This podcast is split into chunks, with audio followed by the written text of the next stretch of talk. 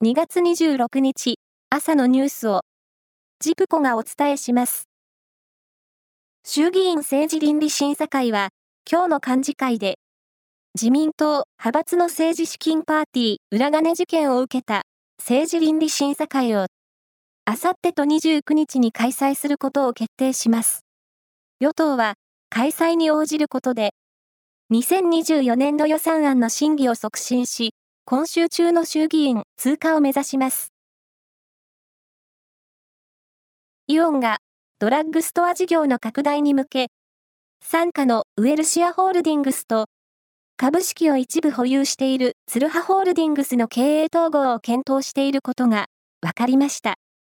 統合が実現すれば、業界売上高の首位と2位の連合となり、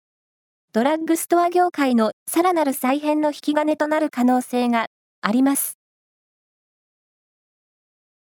パリオリンピックの男子マラソン代表をかけた選考レースの一つ、大阪マラソンは、国学院大学3年生の平林清人選手が、初マラソンの日本選手最高記録を更新する2時間6分18秒のタイムで優勝しました。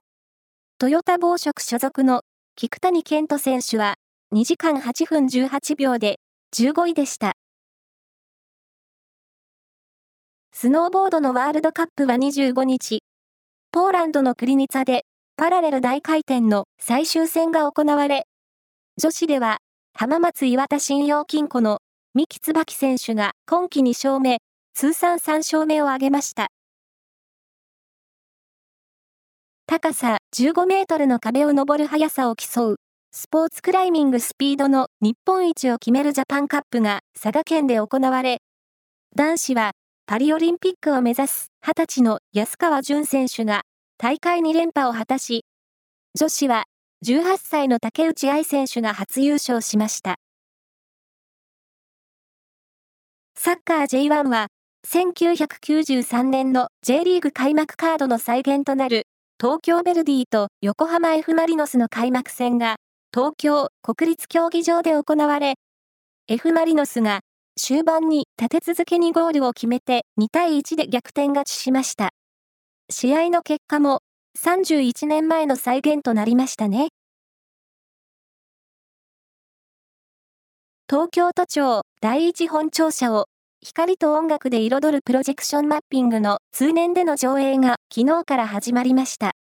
このプロジェクションマッピングは、建物に映す最大の常設展示としてギネス世界記録に認定され、庁舎が次々と鮮やかな色に照らされると、雨が降る中、集まった人たちから歓声が上がりました。以上です。